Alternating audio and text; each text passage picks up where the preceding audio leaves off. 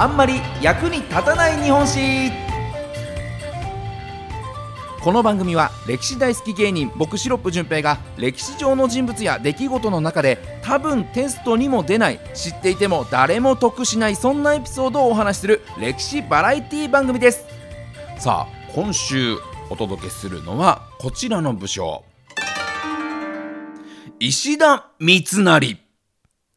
さあ石田三成といえばですねあの豊臣秀吉の下で主に政治や外交など、まあ、官僚的な仕事を担当していた武将として知られてましてで関ヶ原の戦い天下分け目の戦いですね。関ヶ原の戦いでは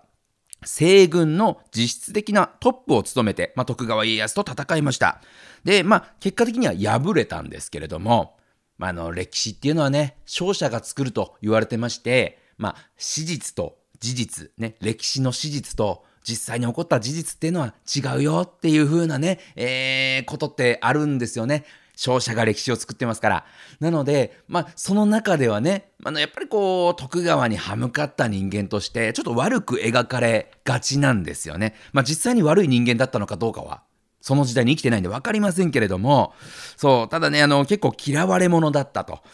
こう石田三成がね率いるこう西軍が一枚岩になれなかったのも敗れてしまったのもこう石田三成がみんなに嫌われてたからだとかいうふうにもね言われておりまして結構堅物でね融通の利かない性格でなんか結構ちくり魔だったりとかっていうねそういうふうにも言われていてあんまりいい人として描かれることのない人物なんですけれどもそんな石田三成のあまり役に立たない情報をお伝えしていこうと思います。それでは参りましょう。役立たずポイントその1。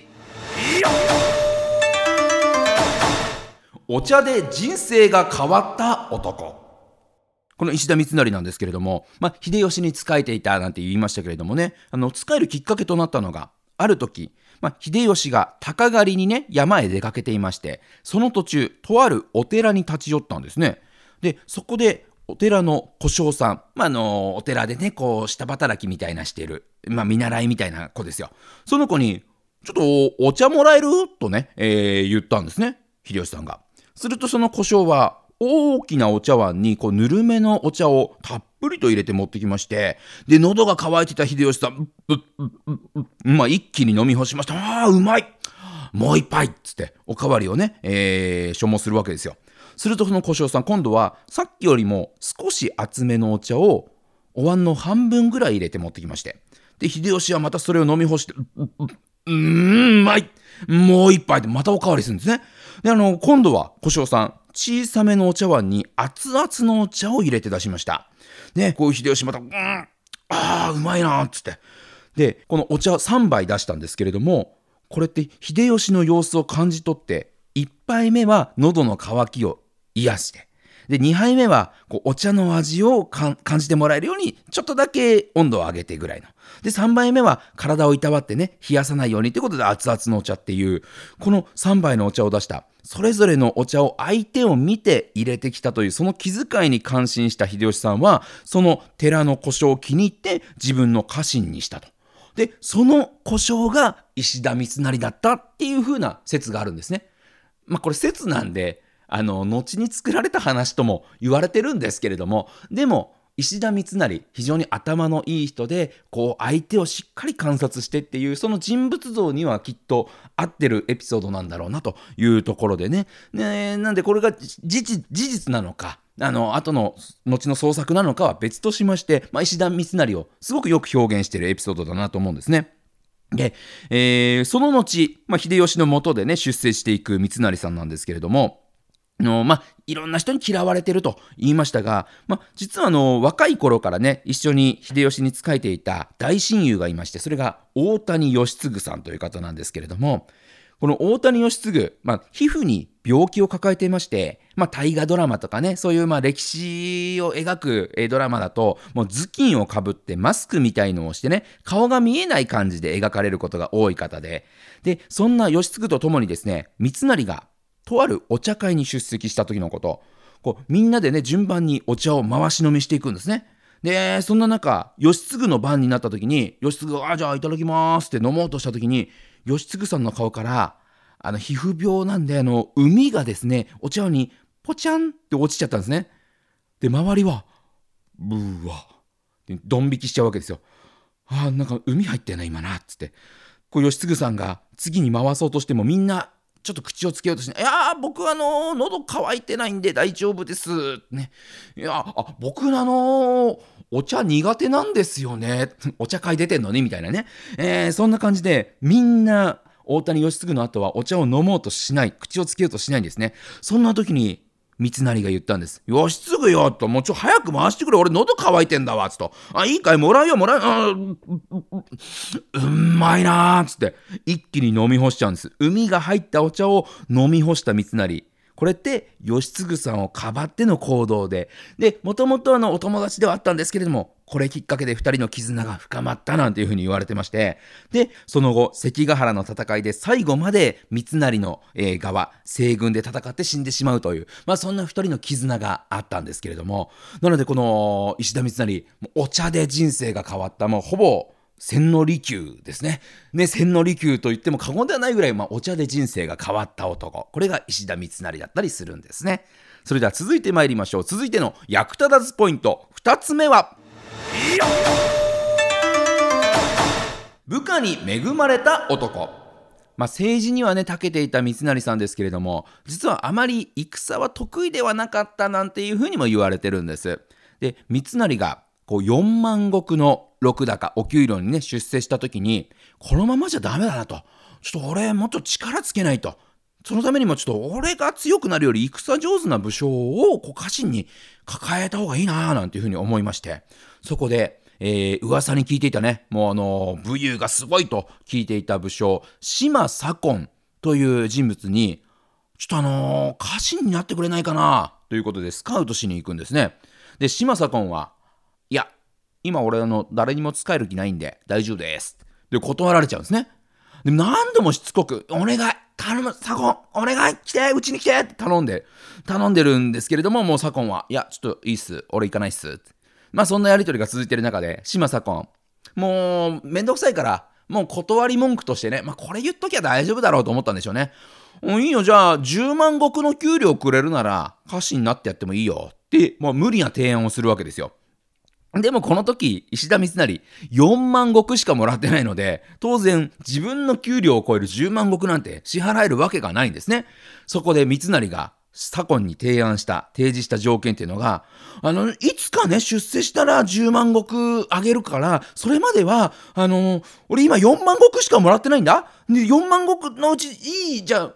半分あげる。2万石あげるから、歌詞になってよつって、お願いするんですね。で、まあ、そこまで必要とされていることに驚いた島左近。うん、そこまで言ってくれるならということで三成の家臣になるんです。で、秀吉さんからもですね、いや、主君と家臣が同じ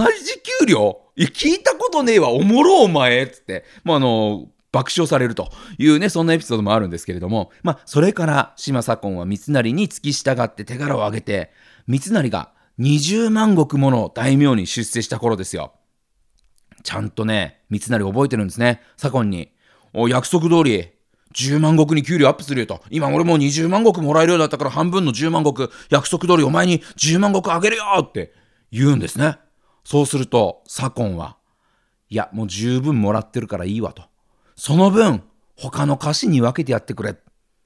かっこいいですね。えー、左近もすごいですけれども、ねえ、そんな男を味方につけて、ちゃんと約束を果たそうとした三成、また、すごい男だったんだなと。嫌なイメージありますけれども、実はそういった部下にもしっかりと恵まれた男だったんだなというお話ですね。さあ、それでは、役立たずポイント、3つ目参りましょう。死に際まで生き様がかっこいい男。こう関ヶ原でね、えー、敗れてしまう、えー、三成なんですけれども、えー、徳川軍にね、敗れまして、で、その関ヶ原の戦いですぐに命を落としたわけではなくて、農村に逃げ延びまして、与次郎さんっていうね、あの、農村の男の人にかくまってもらっていたらしいんですね。で、ただあの、かくまってもらうとなると、やっぱり徳川軍がもう残党狩り、特に三成を見つけなきゃということで探してたわけですから、かくまってることがバレると、与次郎もね、家族も含めて殺されてしまう、そんな状況なんですけれども、それでも与次郎さんは三成をかくまってくれてたんです。で、東軍のね、徳川軍の捜索が迫る中、三成は、ちょっともうこれは時期見つかっちまうなと。こう見つかったらもう、与次郎にも迷惑かけちゃうなということで言うわけですよ。もう与次郎と。もういいから、もう俺を差し出してくれと。ね、差し出してくれれば、ね、きっとお前にも褒美ももらえるし、ね、お前にも迷惑かけたくないからもう俺を差し出してくれって言うんです。与次郎さんは、あいや、そんなことできませんって言うんですけれども、三成の熱に押されて、しぶしぶ三成を東軍に差し出すことになったんです。で、東軍に捕らえられた三成、処刑される直前、見張りにね、ちょっと喉が渇いたから水をくれないかって頼むんですね。で、言われたね、その水をくれと言われたこの見張りの人間は、ちょっと水がないんで、もうこれでって言って差し出してきたのが干し柿だったんですね。水ないってどういう状況って思うんですけども、まあ、水がないからもうこれでなんとかもう乾きしのいでって言って渡してきたのが干し柿だったんですが、三成、いや、柿は体の毒って言われてるから、いらないって言うんですね。でも見張りはね、いや、これから死ぬ奴が体を気遣うっておかしいだろっつって突っ込むんですけれども、三成はかっこいいですね。大志を抱く者は最後の最後まで諦めず命を大事にするものなんだよバカ野郎つって、ね、この柿に手をつけないと。ねえ、ですからあの、もう死ぬということが分かってるにもかかわらず、自分が生き延びた時のことを考えるという、そんな先を見る、最後の最後まで諦めないというところが非常にかっこいいなというね、石田三成さんなんですね。なんであのーその後ね、徳川家康から、あの、もうボロボロの服でね、えー、最後死を迎えるのは、まあ、武士の情けとしてどうなんだっていうことで、こう、着物が送られてきましてね、あのー、家康の、まあ、家臣から、これ上様からです、なんつって渡されるんですけれども、三成はそれを断るんですね。いらねえ、こんなもん、つって。なんだ上様って。え、上様っていうのは、俺にとってはもう、豊臣のことを言うんだよと。お前、いつから上様になったんだっつって。ね、それを断ってしまうぐらい、もうあの、しっかりとなんか自分の信念というのを貫く男だったというね、そんなエピソードも残っている石田三成、死に際までかっこいいなという男でしたね。ね、えー、ずる賢くて性格が悪くてというイメージが先行する石田三成ですけれども、実は生きるのがちょっとだけ下手くそだったけれども、本当は、熱くてかっこいい男だったのかもしれないななんていう風に感じるエピソードでした。さあ今回のあんまり役に立たない日本史石田三成を、え、ご紹介しました、えー、またね、えー、次回、えどんな武将どんなエピソードをご紹介するのかお楽しみに。この時間お相手は歴史大好き芸人シロップの順平でした。また来週お耳にかかりましょう。さよなら。